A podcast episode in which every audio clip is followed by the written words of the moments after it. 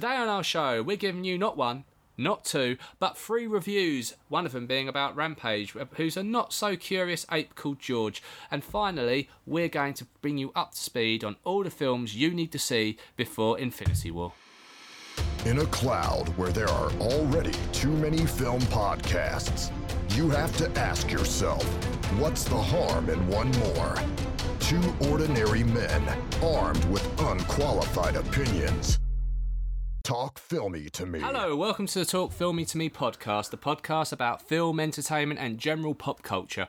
My name is Adam Flint. You can find us on Twitter at Talk Filmy to Me. You're listening to episode 26, probably episode 30-something on your podcast device. That's because I had a bit of a fuck-up the other week and accidentally uploaded the wrong file. Joining me on the pod today, it's my main man, it's my OG, the guy who's worked on computer games like Guitar Hero, Guitar Hero 2, Band Hero. He's worked for Disney, but he's not under the influence of mouse. John Desker, how you doing, buddy? Yeah, you forgot DJ Hero, the best one, which you can find in all good charity shops for around 12p now. Absolute bargain, brilliant game. Listen to the mashups.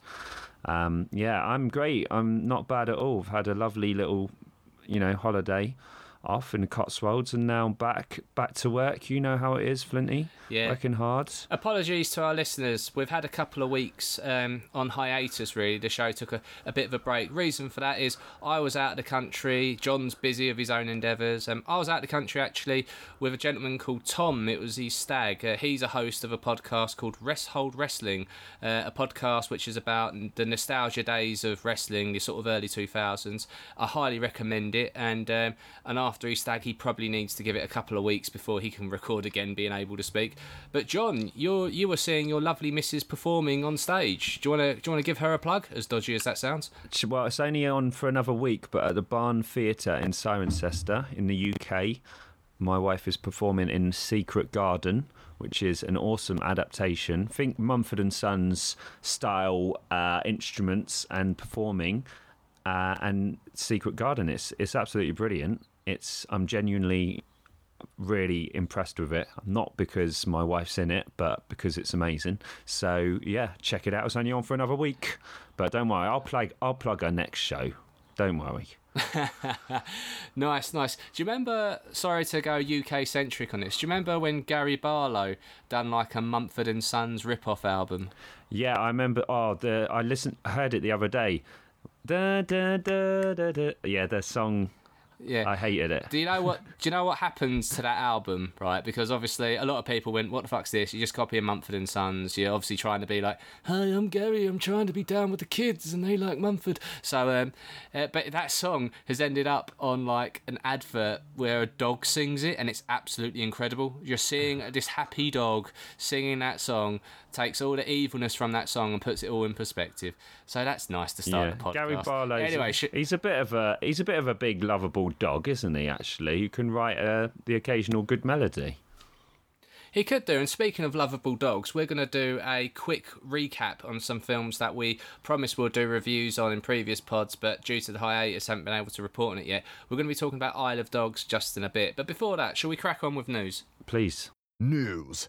Cool. So, over the last week, loads of trailers have been dropping. It's quite a trailer-heavy news week at the moment. But let's talk about The Fallen Kingdom, Jurassic World.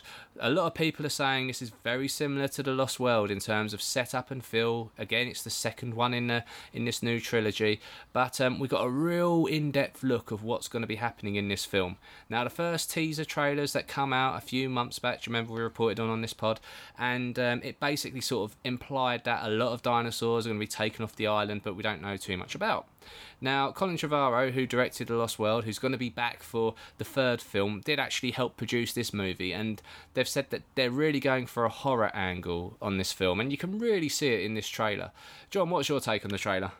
It didn't inspire me that much. It had a few, I know what you mean, it had a couple of jumpy moments. Chris Pratt seemed a little more serious than previous iterations, I guess, but I mean, it didn't get me too excited. But I mean, maybe the horror angle is an interesting take, or is it kind of reek of running out of ideas, short of showing lots of dinosaurs in more crazy situations than the last movie? What do you think? I think it's a double bluff. I think they're... If you remember the marketing campaign for the first film, it was very much playing on Jurassic Park. They took the original score, they done like a subtle version of that. They recreated shot for shot various parts of Jurassic Park in The Lost World. And I think they're trying to play their hand again by taking elements from The Lost World and kind of stitching that in. So there was a scene in The Lost World where I think it's a Tyrannosaurus Rex sticks its head into a bedroom window and scares a child, and there's a scene they pretty much recreate that scene with, again, a new species of dinosaur creeping into a child's room. And I think it's all a double bluff. I think it's going to be completely different. I hope it is anyway.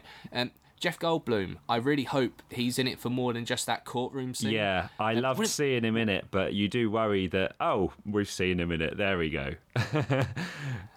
I kind of hope he does a complete heel turn, like the guy who was in Jurassic Park, who I think his surname's Wong, or his character's Wong anyway, in the Jurassic World, where he's basically become the head scientist and he's basically kind of evil now.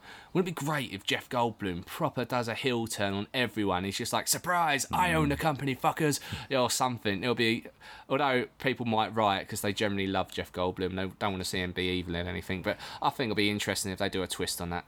Oh, put it forwards, maybe they can edit it. Well, maybe. I know all the big wigs in Hollywood listen to this podcast, obviously. We keep seeming to be reporting on this week on week, but Black Panther has now become the third highest grossing film of all time. Now, let me put that in perspective for you. Now, it just beat Titanic. Now, Titanic was in the cinemas for what felt like forever back in the 90s when it was released. I think it was 96 or something along those lines. It got re-released for its 10th anniversary and was in cinemas again for weeks upon weeks on end. It's been released on Blu-ray, DVD, multiple editions. That is all incorporated in the gross product of what Titanic has made. And Black Panther has beaten that on its first round in cinema alone. That shows the power this property's having. And absolutely incredible achievement. So what's first and second? Good question. I didn't bother Googling it. I just read it in the news. I assume it'll be something along the lines of Star Wars probably being number one, and I can imagine the Avengers being number two. Yeah, I mean, the records keep getting broken, just obviously because there's more money. But yeah, what an achievement. That's amazing. And deservedly, yeah. Right? Oh yeah, 100%. It's a brilliant film, and it's coming out in terms of they've bumped up the release of it on Blu-ray.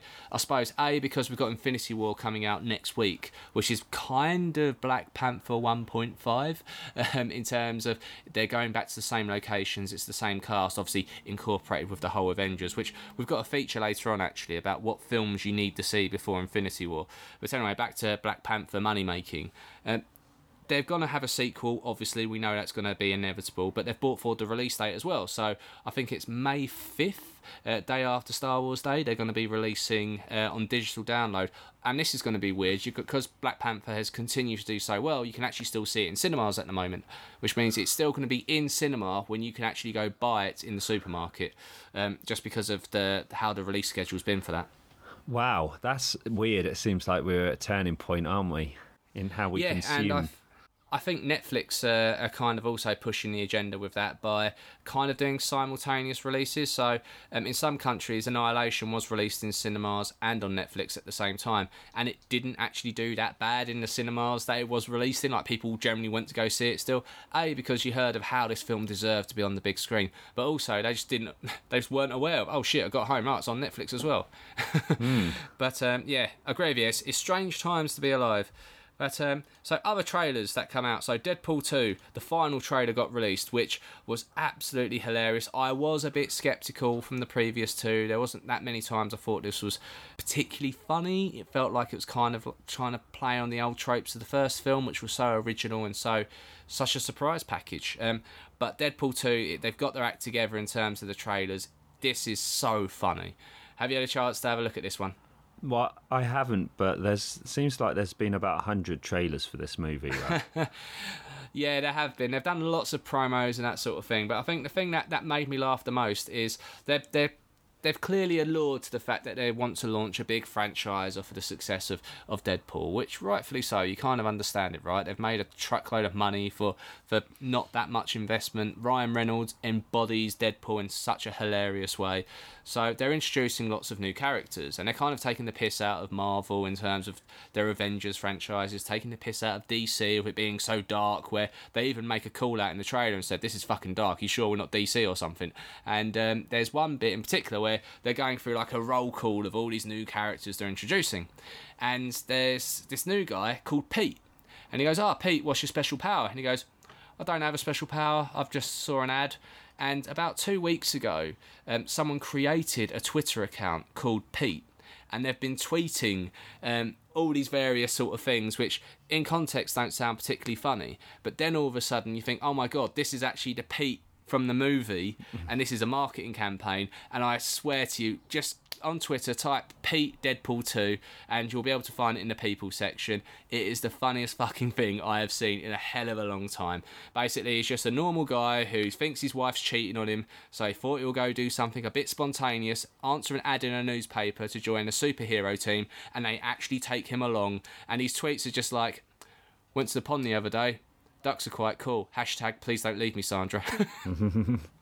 Excellent. So that's, I read some interesting criticism of Deadpool, and I wondered if you could retort to it. So it was just that, obviously, Deadpool's part of a wider universe, right? But they're constantly breaking the fourth wall, and they said it was just sort of criticising that, saying it wasn't particularly clever, and they shouldn't be breaking the fourth wall of this universe, like referencing actual real-life actors and things like that. How do you feel, Flinty? I think get a fucking life. Like seriously, the X-Men film franchise universe has been, it's fair to say that they have not necessarily, although commercially they've been okay, critically they've not been okay. And the reason why these properties are adapted is because we love them. We all grew up on that 90s TV show, and they haven't done it justice. They just haven't. And Deadpool was a character in terms of comic books, and I think there was probably some TV adaptations, but there was a video game adaptation that was brilliant as well. But it was literally, that's how the character was. It was fourth wall breaking, referencing everything in pop culture, and surprisingly aged well, even though it was referencing the times throughout the comics. So I'm not a Deadpool reader, just from what I've heard and spoken to people who are really into this sort of stuff.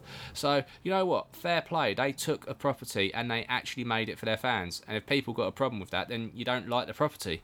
Go watch something else. Do you know, you have such a choice to go watch of other stuff. John doesn't like superhero movies that much. Does he sit down and watch every superhero movie I recommend to him? No, because there's other fucking things you can go watch. So if you've got a problem, you know what, vote with your money. Go put it into something more you think your money's worth going into. I might want to watch a woman fall in love with a fish and have it off with him.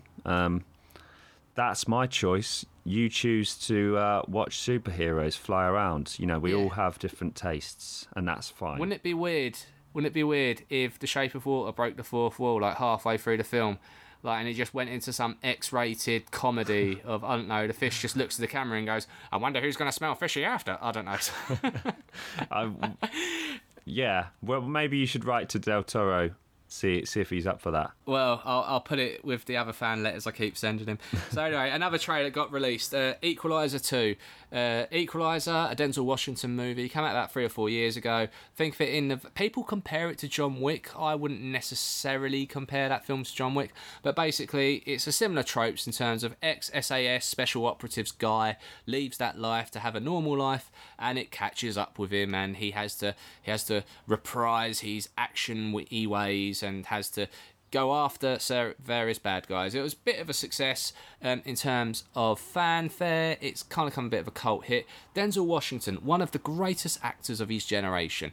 Think about films like American Gangster, The Hurricane, Remember the Titans. The list goes on and on and on. And he has never done a sequel in his illustrious career. Book of Eli, highly recommend it. Really underrated Denzel Washington movie. In fact, I don't even get bored of the fact that in the last sort of 10 films, there's that exact same scene where he looks to the camera, looks to his protagonist and goes, my man. I don't care, because he's a fucking great actor. This is the first time he breaks that duck and does a sequel to The Equalizer. Anyway, the trailer got released for it, and it looks interesting. I'm not as excited about this as other properties he's worked on. Have you seen Man on Fire? I love Man on Fire. Really good, underrated movie, I think. Exactly. Wouldn't it be great if there was some form of continuation on that? Like, if you're going to do a sequel, why pick this one? But anyway, I digress. The sequel has been announced, obviously, about 3 or 4 months ago, and the first trailer came out. They tried to abbreviate it by calling it EQ2, which sounds like a weird wing in a hospital, but who cares? It's great to see Denzel on screen. It's great to see Denzel in whatever he does. So that's the trailer that's come out for it. I probably won't necessarily go see it unless I have to review it for this podcast. But, yeah, if that means we get more Denzel sequels in the future, then I'm all happy. What's your take, John? Yeah, why not? Jim Carrey just did it, didn't he? He never did one, and he was famous for not doing sequels, and then he did Dumb and Dumber 2, of course, which we don't want to talk about. So, yeah, let's do it. And go see Fallen. Have you ever seen Fallen? That's an underrated Denzel Washington movie. Oh, God. What's the one where he's like a paraplegic detective, and he has to communicate with a rookie cop? I think it's called Kiss the Girls or Along Came a Spider. Okay. Or am I thinking of a completely different franchise? I might be completely wrong on that. No, The Bone Collector. That was it. Sorry. Yeah, his repertoire is incredible. Like, if we have to convince you how good Denzel Washington is, then that's going to be very weird, because you probably would have seen him in a film. We don't need to convince you. There's so many good films, but start with Man on Fire if you have not seen it. He's an actor that just has the seal of approval. If he's in a movie, I'm like, oh, I'll definitely give this the time of day. Yeah, 100%. In fact, Netflix, they do algorithms of checking your viewing history, and that's why sometimes you might look at someone else's Netflix homepage and go, oh, wait a minute, why is the artwork on, I don't know, Stranger Things got a different picture to what I'm seeing? Well, that's because Netflix are using your history to try and serve you up different images. Now, when I go on Netflix, all I see is pictures of Denzel Washington and just anything he's been in, or actors that have been in films with him, because, like you say, if I see he's in it, I'm like, I've got to watch it, because you know you're getting, like, what's that one he done with Robert Zemeckis? Recently, about a pilot. Flight. I thought that was a pretty boring film, but Denzel Washington makes it, so it's captivating. Yeah, you think Facebook knows a lot about you. It turns out Netflix is creeping up. They know they've got a lot of shit on you, Flinty. Well, there's no incognito mode on Netflix, so I better be careful.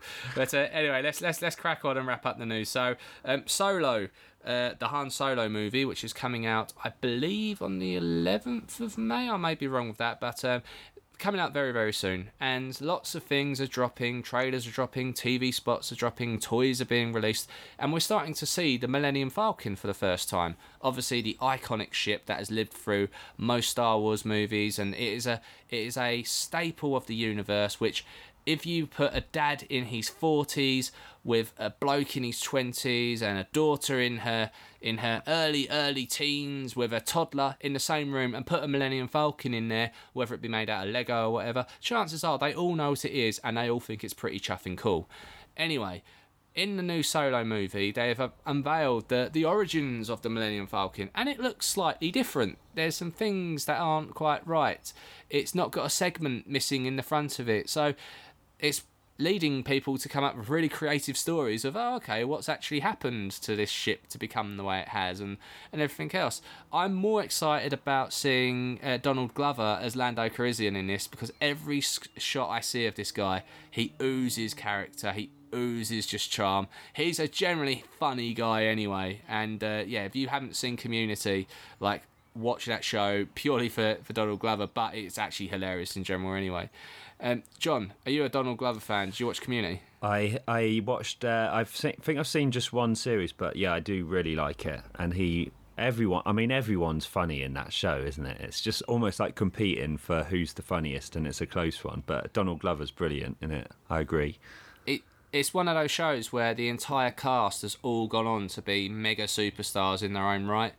So you think about Alison Brie, she went on to Mad Men, but then started her own films as well, and has appeared in shows like Glow on Netflix. You've got Joel McHale, who was in quite a few films, but he's got his own show on Netflix as well. You've got Jen Chong, who was in those Hangover movies, which I know you love, John. I mean, literally, the list goes on and on and on, everyone in that show, and that's a sign of a hallmark of special talent. And yeah, it's very rare that happens. But anyway, moving away from Solo, which we can't wait to see now. We're starting to get excited, which is great. And by the way, anyone who's releasing a film at the moment, you have got big brass balls, because you've got Star Wars, the Han Solo Star Wars film coming out. We've got Avengers Infinity War coming out. There are so many things that's going to take all the money in the box office, and that's why in our big review of Rampage later, I've got some real high praise for that. But anyway, just to wrap it up, It, the Hollywood remake of the beloved TV movie which scared the shit out of us with Pennywise, they've announced James McAvoy is going to be joining the cast of Jessica Chastain. Now this cast is getting bigger and better, and it's just more prestige with every announcement. So this is going to be stellar. It can't be a flop. This is going to be amazing. What's your take? You're a James McAvoy fan? Yeah, absolutely. Couldn't possibly be overdoing it, Expendables style. I'm sure it's going to be brilliant. It's not going to disappoint you, Flinty. Don't worry. Sequels never disappoint. It's going to be great. They're not overcompensating. It's going to be great. It is. I generally have hope for this. Although John may have put some examples there of other films that may not have put a big cast together and done so well. But I'll tell you what ensemble cast that's going to do well. I hope anyway. So Fast and Furious, it's kind of become its own universe, right, in terms of success. And it brings in billions every time they release a new film from that. Jason Statham and The Rock... hello B's name, have now decided that they're going to do a spin-off movie where it's just their characters. And David Lynch, you may know him as the director of John Wick, but he's also recently worked on Deadpool, as well as brought us Atomic Blondes to the screen. He's going to be directing this spin-off movie, which, look, Jason Statham, awesome. The Rock, he's the biggest star in the world at the moment, and a director who really gets action, who really can just... I mean, he's an ex-stuntman, right? So he knows how to do choreography, and it shows in every one of his films. With each one of those films, we've given really high scores to on Talk Filmy to Me. And, yeah, I can't wait to see this. What's your take, John? Yeah, looking forward to this one. Sounds like they've got a good match. I'm not a big fan of Fast and Furious. You'll be surprised to learn, but I will give it the time of day. If you gets your seal of approval, Flinty, I will give it a go. I agree with you. Fast and Furious movies, I'm not a massive fan of, but I can appreciate the set and the spectacle and the awe of them. And, the big sort of, kerfuffle between Vin Diesel and The Rock. I've got to say, sorry, Vin, although you may be Groot, this is The Rock. And since he come to the franchise, it become the world's biggest franchise outside of, of its own IP, not dependent on other medias like comic books or video games or TV shows. So, let it rain, let it bring more films. And I think David Lynch said before, I love him. I think you can tell a lot about a person by how many Fast and Furious movies they've watched. I think that'd be more accurate than a lot of the personality tests you get that are really convoluted. I think if you just asked how many, that would tell you everything you need to know.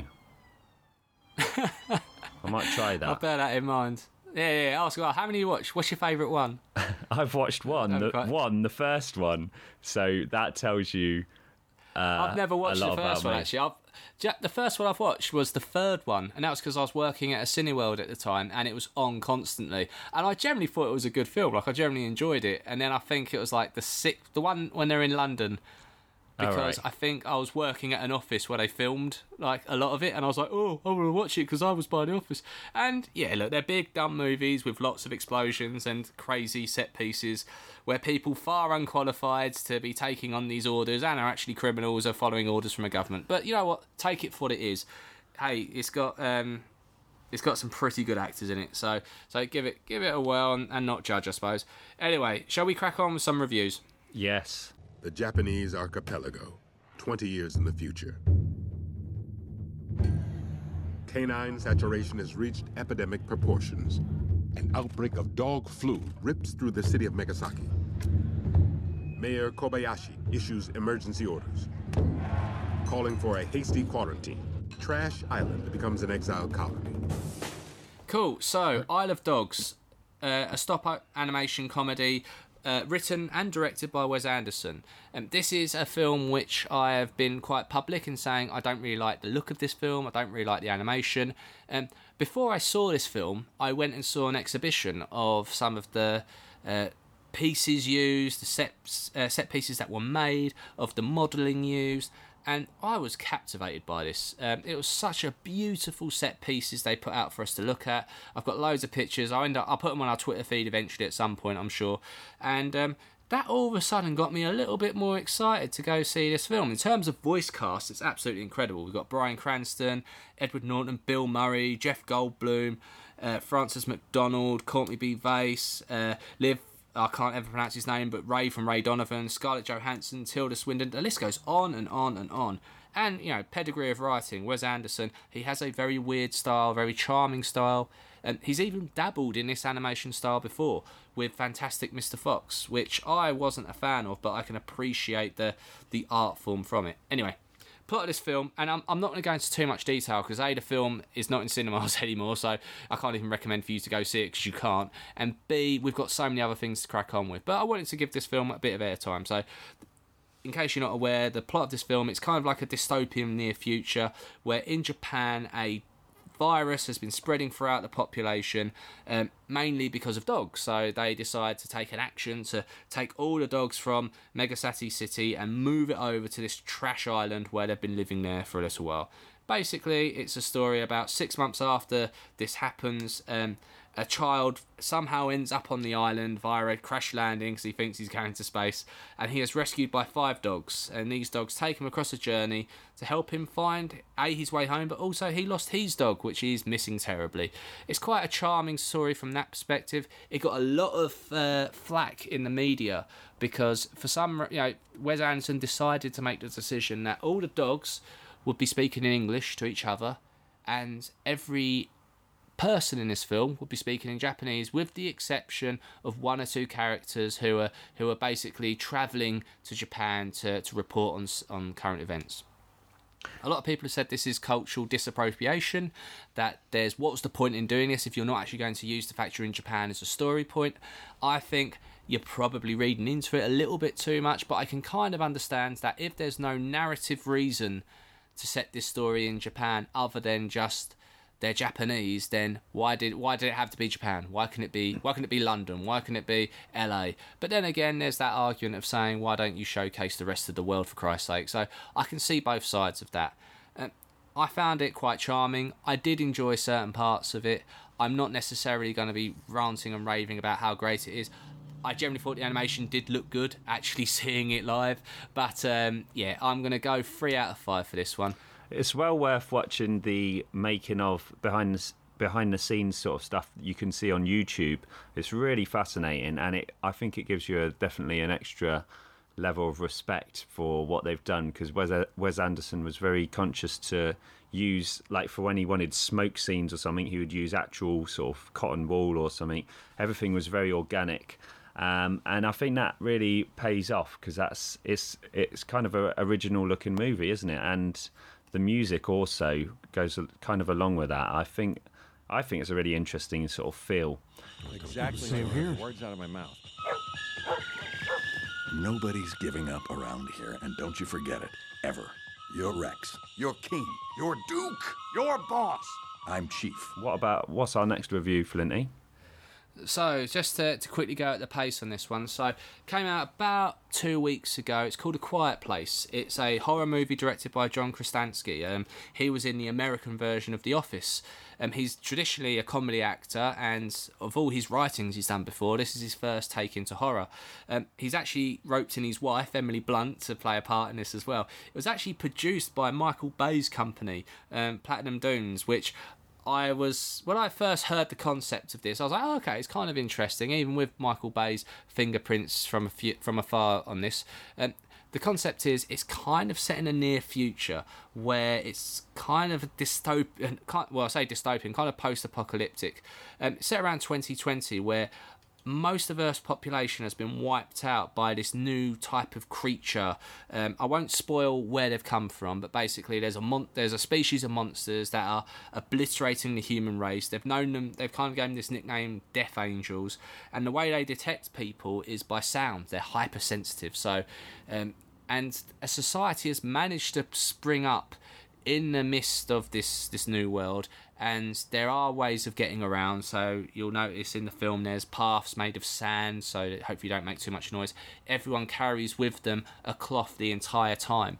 It feels like a sound experiment to begin with. Like the first 20-25 minutes of this film, there's very, very little noise, which really did piss me off, because I was trying to open up a bottle of Coke in the cinema, and every time I opened it, everyone looked at me, you could hear a pin drop. But it was really interesting. It was a sound experiment, that's the way I'd describe it. Emily Blunt and John Krasinski obviously have amazing chemistry together. They're actually married in real life. They portray a family going through this experience, it's kind of like a journeyman's experience in terms of they're trying to get their family across the line.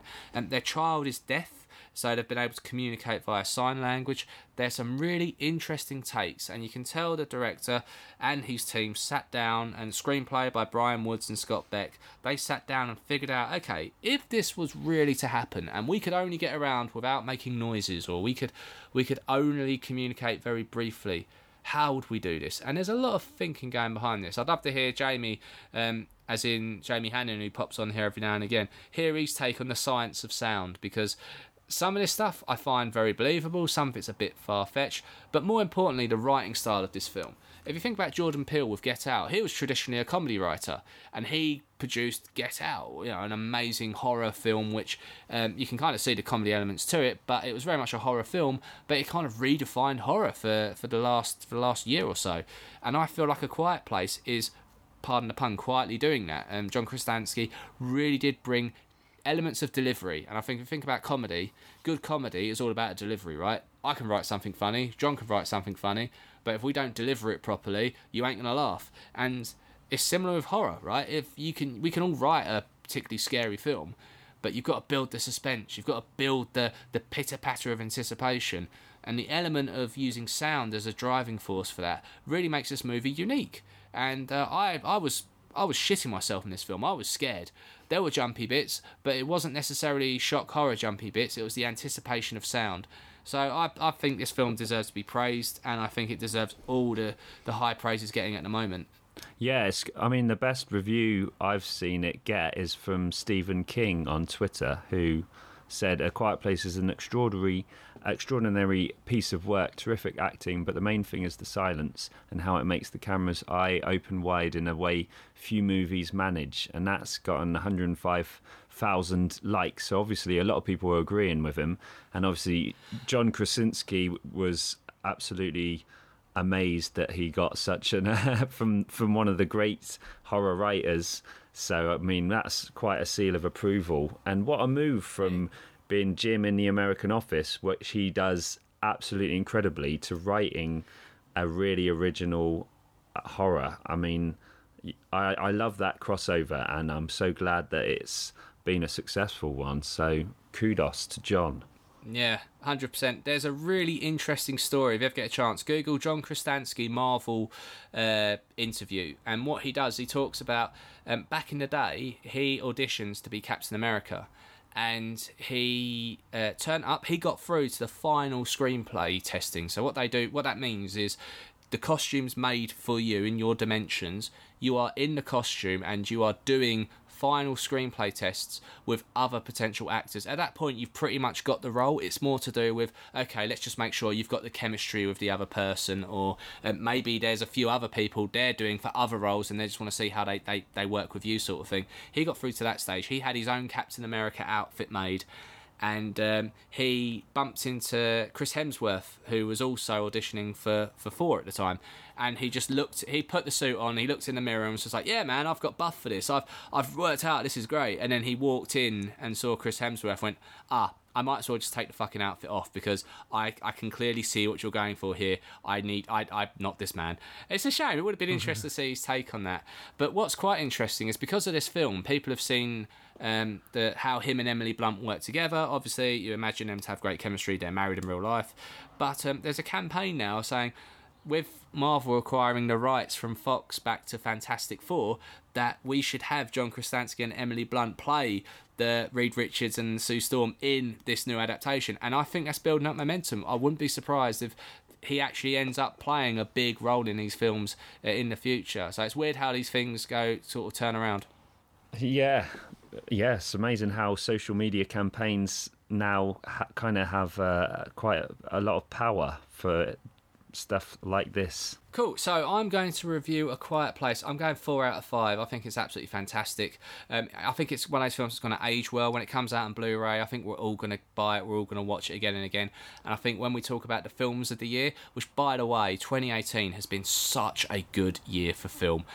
Maybe because we've been reporting a lot more in depth than any other year that I've known of in terms of my own viewing of films. But this, if you think about how good January was, and all of a sudden it's now kicking us in the balls with films like A Quiet Place, and we've got things like Han Solo, which might do quite well, Jurassic World sequel, and obviously Infinity War. Will that take the mantle? Who knows, right? It's just 2018 is so good, and this is going to be definitely a key milestone in making horror films great again. You know, people will, I think they will put this in the same light as Get Out. So yeah, 4 out of 5. Last night, George was 7 feet and weighed 500 pounds. George, you okay, buddy? You're scared. It's okay. This morning, he's 9 feet, pushing 1,000. So, if you told me at the start of the year that we were going to get 2 big video game adaptations on screen, one of them being a grounded reboot of the Tomb Raider franchise with some really good cast and some great writing on a proven franchise material reboot, as well as a completely unknown game, Rampage, from the 80s that kind of got remade into PlayStation, where The Rock's in it and it's just a big CG gorilla and the tagline is big meets bigger, and you're telling me that the Rampage game was going to be 1,000,000 times better than the Tomb Raider reboot, I would have said, shut the front door, you are crazy AF, that is not possible. But here we are, what a time to be alive. Rampage, starring The Rock, is a film based around the original computer game Rampage, loosely anyway. So the concept of this is that, and bear with me because it does get a little bit cray, but hopefully we'll all join the dots at the end of it. So basically, there's a secret experiment going on in a space station hovering around the Earth by an evil corporation. There's an accident that happens where some of these experiments end up crash landing to Earth. They crash land in 3 places, into an ape enclosure, into a forest, and into a swamp. Now, in this ape enclosure, The Rock works there as a apetologist, for lack of a better word. He is the carer of a ape called George, who's an albino, whatever country, how you want to pronounce that is, gorilla. And basically, poor George absorbs some of this toxin and becomes a giant rage-infilled gorilla. In the other places where it lands, a wolf conducts a bit of a experiment and unfortunately becomes a giant wolf, and a alligator swallows some of this experiment and becomes a giant alligator. The Rock then has to chase poor George, who's running across the country because the evil corporation, for as a way to try and get their experiments back in one place, they would set off a beacon attracting these animals into one place. Now, unfortunately, these animals leave a rampage of destruction in their wake, and it's obviously a terrible idea, but they decide to go with it anyway. That's the premise of the film, really. I don't want to go into too much detail other than that. Just think of big animals crashing through shit. You've got a gorilla bigger than King Kong, you've got a lizard the size of Godzilla, and you've got a wolf the size of a building there for good measure, and The Rock tussling between the whole lot of it. Now, I've gone on record before and said that The Rock is the biggest actor on the planet. He is so, physically, but also in terms of He's just general box office pull at the moment as well. He is so charming in this film. He is in full-on peak Rock mode. John, what's your favourite Rock movie? Well, we discussed Jumanji, and I enjoyed that a lot. I think I'd probably go with that for me. What's yours? Rampage. This is taking it. Jumanji was there, but yeah, and you know, to be fair, he's quite good in those fast movies as well. But yeah, this is peak Rock. He somehow looks bigger in this film. I didn't think it was possible for a man that size to get even bigger, but he's even more buff in this. We've got Naomi Harris playing Kate Waddell, who is a genetic engineer who teams up with him. Dwayne The Rock Johnson plays a guy called Davis Okoye, which everyone seems to keep pronouncing wrong throughout the film. But just a standout performance as well is Jeffrey Dean Morgan. You may know him as the comedian in the Watchmen movie, but also, more importantly for me anyway, he's Negan in The Walking Dead. He steals the scenes when he's in this one. So he plays a guy called Harvey Russell, who's a government agent who works with an agency called OGA. Essentially, to put it in his own lines, when science shits the bed, they call me to clean the sheets. He is just so charismatic. He is so funny. He brings all that Negan charm, as well as this film, you know, as you can tell by the synopsis, it's crazy. It's just big explosions. It's popcorn. It's just a laugh. And he complements that all so well. I generally didn't think I'd enjoy this film as much as I did. It is a thrill ride. The special effects are great. There is a general chemistry between The Rock, Dave, and George, the big gorilla. The two bad guys who run the evil corporation as brother and sister, they've got an interesting dynamic as well. It is just everything you want in a big summer blockbuster. It's perfect from that perspective. Yes, there are massive plot holes. Yes, you are not going to go home and say, this made me feel again, or this made me want to write home and tell everyone about this amazing film that challenged the status quo on race. No, of course not. It is just a big summer blockbuster, and you need some big balls to release a film right now, because right now everyone's gearing up to Infinity War, everyone's gearing up to Solo, everyone's waiting for Jurassic World. If you're releasing a movie right now, it's probably suicide, or a lot of people consider that. Not The Rock when he's back in a film like this. And just one big shout out to the cast and directors on this. They all clearly love the franchise. They all clearly love the film. And I listened to a podcast with the director in. The director was actually Brad Peyton. And he said, I wanted everyone to bring 110% to this film. If you look like you weren't putting any effort in, I'll fire you on the spot. And that shows in this film. People cared. People brought their A game to this, and this is the third time that Brad Peyton's worked with The Rock. He's worked with him on Journey 2, that kiddie film they done a while back. Also worked with him on San Andreas, which again was kind of a surprise disaster movie. Big budget, big blockbuster, big summer film, and this is kind of the Brad Peyton Rock trilogy with Rampage.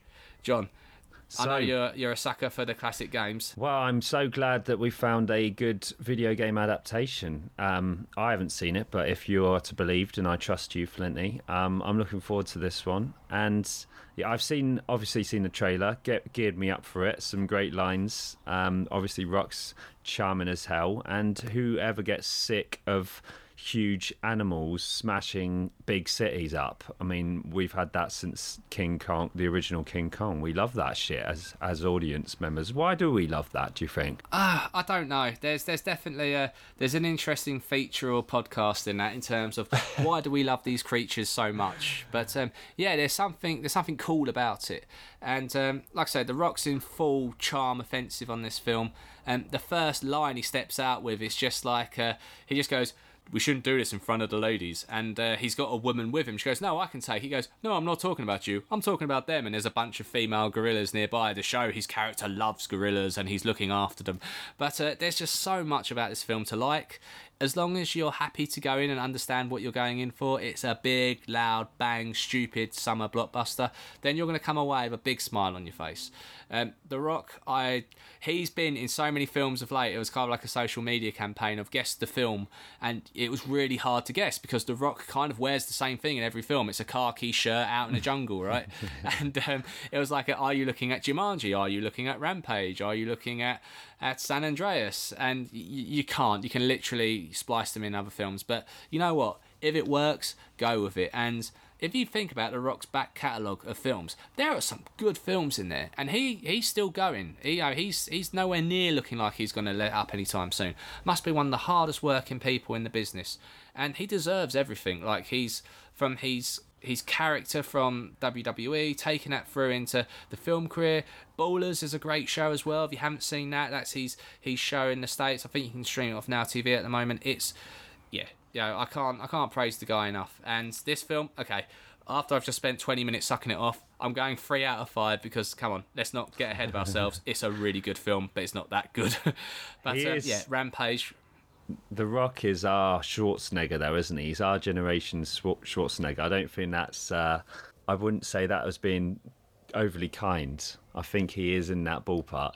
I would go one on and say that Arnie's a great actor and he's been in some amazing films, but I've seen The Rock do some really deep stuff which I don't think Arnie could have ever have done, whether that be due to language barriers or just not being able to express himself or emote that way. The Rock's got layers, and I think one day we'll end up seeing that outside of the action popcorn flicks. I think he could, if he wanted to, go into more of a dramatic role. But he can do anything, man. Like, he might even run for president one day, for all we know. So, yeah, definitely go see this if you get a chance. Get your popcorn. Bring the kids. Everyone's going to have a good time. Rampage, 3 out of 5. Coming back.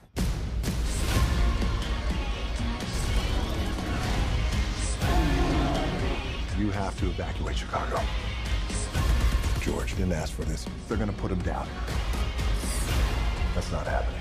So, we've been talking about this for years, and this has all been building up over the last 10 years. The culmination of 18 movies, the Marvel Cinematic Universe, comes to a semi-conclusion, or it transitions into its new phase of films with Avengers Infinity War. There will be a follow-up movie released next year, but we don't know the title, we don't know the cast, we don't know the synopsis, because it is so heavily dependent on what's happening in Infinity War. In fact, it has been kept so many secrets have been kept about this film, they've not allowed any press screenings until the night of release, because they just so much changes, there's so much spoilers, Disney are just so insistent on keeping all this locked together. Now, if you've not seen all 18 MCU movies, you've watched Black Panther, or you've seen Iron Man, and you think, okay, am I going to get Infinity War? Chances are you will, because the Russo brothers are incredible writers, and they probably will do it in a way where even some can come in and see Infinity War, and not seeing the other ones will probably still get what's going on.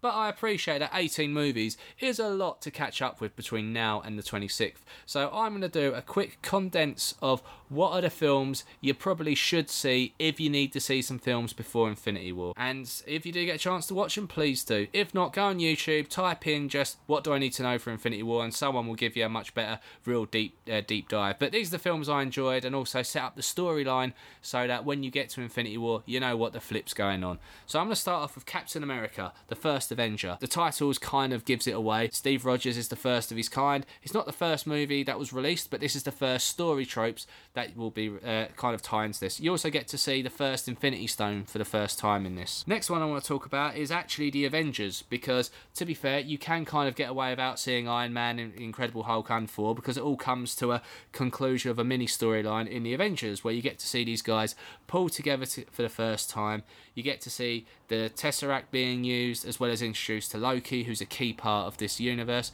And also, actually, in a post-credit scene, you get to see Thanos, who's the big bad guy in Infinity War at the end of this film. Now, the next film I'm going to recommend you watch is not the best film. In fact, it's the worst film in the MCU, Thor: The Dark World, the sequel to Thor, the follow-up after the Avengers, the kind of set place of what happens for Age of Ultron. Basically, this film is kind of a car crash. It's not particularly good, but there are some really important story tropes in this. It introduces an Infinity Stone known as the Reality Stone. It's a key part of the storyline. It's the only time you ever see it in the MCU. It's a very key, important plot point. It does give you some dynamics in terms of the relationship between Thor and Loki, and you really get to see that progress on that. So, from that perspective, I highly recommend that part. The next one I'm going to recommend is Guardians of the Galaxy. movie. For me, if you had to draw a list of all 18 movies, this probably would be number one. This film was such a breath of fresh air. James Gunn delivered on all fronts. It introduced us properly to Chris Pratt in a movie sense. Obviously, Parks and Rec fans will turn around and say we've seen him plenty of time before do those comedy chops, but this was just a joy to behold. It was a senses for the eyes. It was just an amazing palate cleanser of all we've seen before. This is really important because it introduces Gamora, who is daughter of Thanos. It introduces the Power Infinity Stone, and it makes you realise that the whole Marvel Cinematic Universe isn't just focused on Earth and Asgard, it's actually a whole wide universe out there, and these characters are really fundamental to that. The next one I'm going to go to is Age of Ultron, the second Avengers movie. This film was very hard to follow up the Avengers with. It was Josh Whelan's last time of working with the MCU. It did introduce us Vision, which is the ultimate long con game on this. Paul Bettany was in the original Iron Man movie voicing the AI. They would never know that in nearly 8 years following that, he would reprise that role, not as an AI, but taking that consciousness and putting it into a robot and becoming the holder of an Infinity Stone. Yes, John, I know that sounds fucking cray, but they pulled it off, and Paul Bettany is a revelation in it. It's a very important part of the storyline, so it's important from that perspective. Now, to wrap this up, the kind of how did we get to Infinity War, there had to be a situation where the Avengers was divided, and they done that with Captain America's third film, Civil War. This is so important to the storyline. You understand why the Avengers are in the state they're in. It introduced us Tom Holland as Spider-Man. It introduced us Chadwick Boseman as Black Panther, leading to Black Panther, which, as we know, is a cultural and critical success. And finally, to wrap it all up, the last two I'm going to recommend you watch is Doctor Strange, because it's got our boy Benedict Cumberbatch being the main role in this. It introduces another Infinity Stone. He's going to be a key part of Infinity War, and we know that a lot of this takes place in the Sanctum Sanctorum as well as in Wakanda. And finally, Thor Ragnarok, Taika Waititi's epic space opera. Now, no Infinity Stones are in this film. In fact, they barely even reference the other films, but the final scene in this movie is the direct prequel to what's going to happen in Infinity War.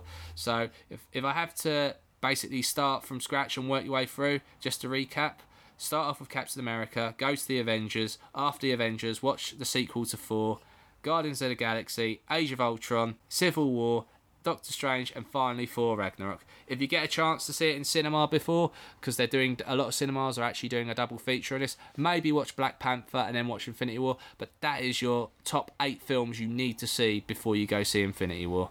There you have it, John. I've lined it up for you, mate. Get them downloaded. You can do it all in one sick day, possibly. Once we've been to our viewing of Infinity War, we're going to go into a real deep dive on this. There'll be lots of specials. There'll be lots of things coming out from this. And also, potentially even got a giveaway as well from some cool toys from the Infinity War franchise. So there you have it. Those are the films you should see before Infinity War.